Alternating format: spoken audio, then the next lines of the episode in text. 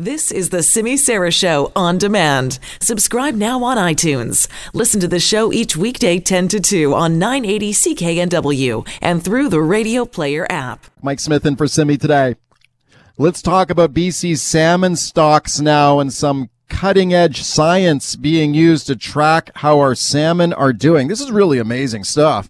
Researchers at Simon Fraser University used a collection of fish scales, some of them in storage for more than a century, to analyze salmon population decline. The news, I'm afraid, not that good. My guest is Michael Price. He's a P H D candidate at S F U. He's the lead author of this study. I'm very pleased to welcome him. Hi, Michael. Hi, thanks for having me. Thanks for coming on. This sounds to me almost like almost like a high-tech police detective work here, like using D N A to solve a solve a crime. Tell me about these preserved fish scales you looked at. What can you find out for, by looking at these fish scales? Well, what you had mentioned, yes, in terms of sort of G S I work or this detective work, um, you can extract the genetic information from these scales, and that was an important key because these scales were collected at the mouth of the Skeena River in a mixed stock fishery. So there's lots of different sockeye salmon populations in there. And so one of the first things we did was apply these modern genetic tools to these ancient scales to uh, literally identify a given population uh, within a scale. But you can, you know, scales also can tell us so much about the life history of salmon. It's like the concentric rings in the core of a tree. You can determine the age of fish, how long it spent in freshwater or marine rearing environments, how much they grew in these environments. Uh, you can also start to look at um, different isotopic signatures, so how productive were the ocean uh, in this historical period. So really, scales can provide us a lot of um, a lot of information to some interesting questions. Okay, that's very cool. How do who preserved these scales? Like, some of them were collected over one hundred years ago and put into storage, right? Who did that? Well, the original, um, it was B C Commissioner of Fisheries. B- British Columbia was in charge of salmon uh, when commercial fishing first began. And beginning in about nineteen ten, they started to worry about sockeye salmon stocks on uh, coming into the Fraser. And they hired this professor from University of Santa Cruz who was an expert in Uh, in scale reading, and they invited him to basically develop a research program, and he uh, not only developed one for the Fraser River sockeye, but he also did for Rivers Inlet, which is a was a large sockeye producing system, also in the Nass River and the Skeena. So this wow. fella, Charles Gilbert, began it in nineteen twelve, this really rigorous uh, collection program. You know, it occurred every three days. They would collect essentially one hundred twenty-five fish, and not only take scales, but they'd also collect biological information. You know, what were the weight of, of a given salmon, or the length of the salmon, the sex of the salmon, the date of capture. So it provides us a, a really um, rich window into the past. And he carried that on from nineteen twelve until nineteen twenty-four. And then wow. another fellow, Wilbert Clemens, took over the collection right up until nineteen forty-eight. So we have a good thirty-five years of of detailed information that, that we're only just starting to tap into. Okay, that's really amazing. Now, when you took a look at these uh, historic fish scales and these samples, what did you find out?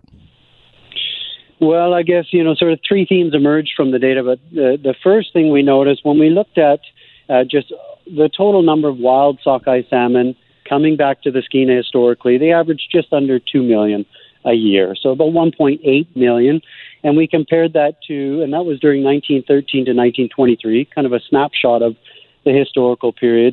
We then compared that with the recent decade, two thousand seven to two thousand fourteen, and we noticed that for the number of wild sockeye coming back, they've averaged about four hundred seventy thousand mm. over the last decade, which is about a seventy-five percent decline in oh. the number of wild sockeye coming back. So that was the num- you know that was number one. The second one was using that genetic information, identifying individual populations from these scales.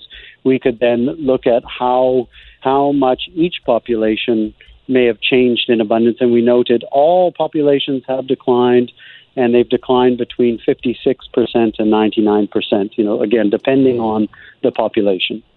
Okay, uh, that's some some depressing news there to hear that those percentages of such large declines in these re re returning fish. But I, I guess in some ways it's not surprising. We've been we've been hearing about the the threats and the troubles for these uh, these salmon populations in the past. But did did this research, Michael, indicate that maybe the the losses or the declines have been bigger than we thought before?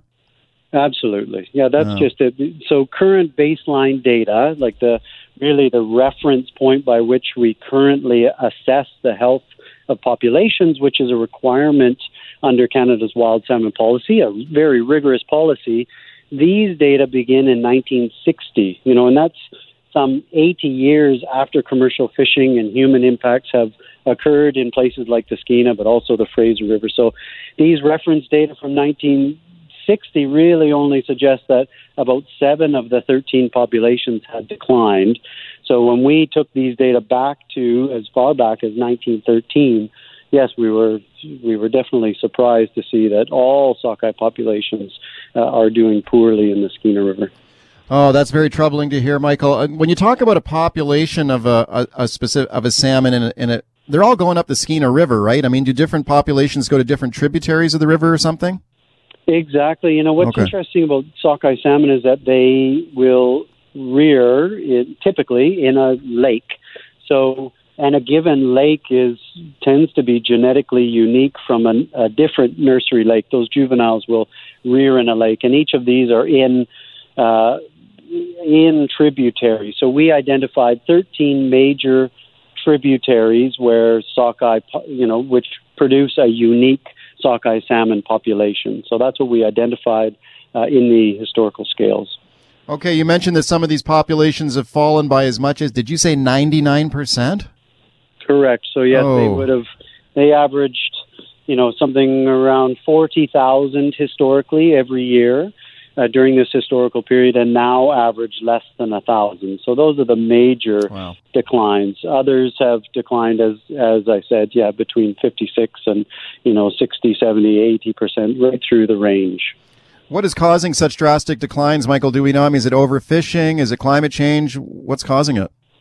Well, we just looked at, so there's two parts here, but the, what we did look at in this study, we examined uh, four different hypotheses that may explain the changes in abundance among populations. And what best explained the data was fishery selectivity. So what we noted was um, populations with the largest body size have declined the most. And mm. these fisheries back in the day, they were only by gillnet. They were cotton gillnets, really highly selective for really the generally the largest size fish. And so that was the best explanation for the decline. Although, you know, nowadays, since nineteen sixty, and especially over this last decade, undoubtedly we're seeing reduced ocean productivity. Habitat impacts have obviously played a role. Essentially, it, it has been a death by a thousand cuts. You know, people say that often, but it's so very true.